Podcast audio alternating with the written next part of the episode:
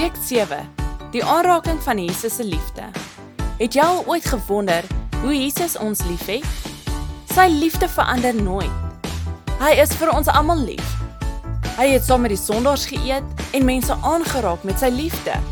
Hy het nie een persoon meer liefgehad as die ander nie.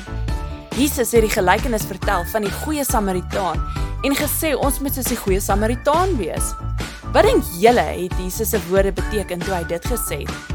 Bly ingeskakel om meer te hoor.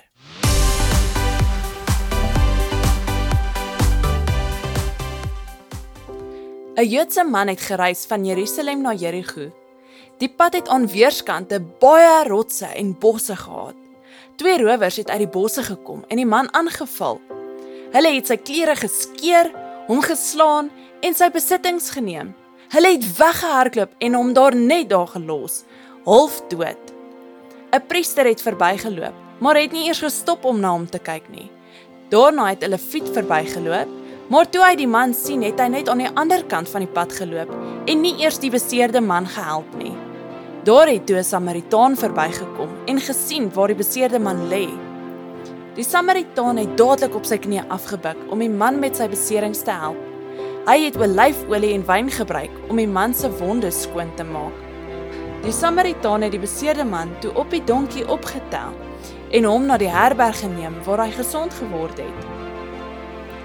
Jode en Samaritane was vyande omdat Jode hulle self gesien het as die nageslag van Abraham terwyl die Samaritane gemengde rasse was. Jesus wys deur hierdie gelykenis dat ons liefde aan almal rondom aan ons moet wys. Al is dit soms moeilik. Maak nie saak watter ras, geloof of agtergrond jy het nie. Maak nie saak waar jy bly nie. Daar is altyd mense in nood. Hoe wys ons vir die mense in nood Jesus se liefde? Ons kernvers vir die dag is Johannes 13 vers 35. As julle mekaar liefhet, sal almal weet dat julle disippels van my is. Kom ons bid saam. Papa Vader, baie dankie dat U my leer hoe om ander mense lief te hê wat nie soos ek is nie. Dankie dat ek onvoorwaardelike liefde net soos Jesus vir mense kan gee. Ek bid dat ek U kan verteenwoordig oral waar ek gaan in Jesus naam. Amen.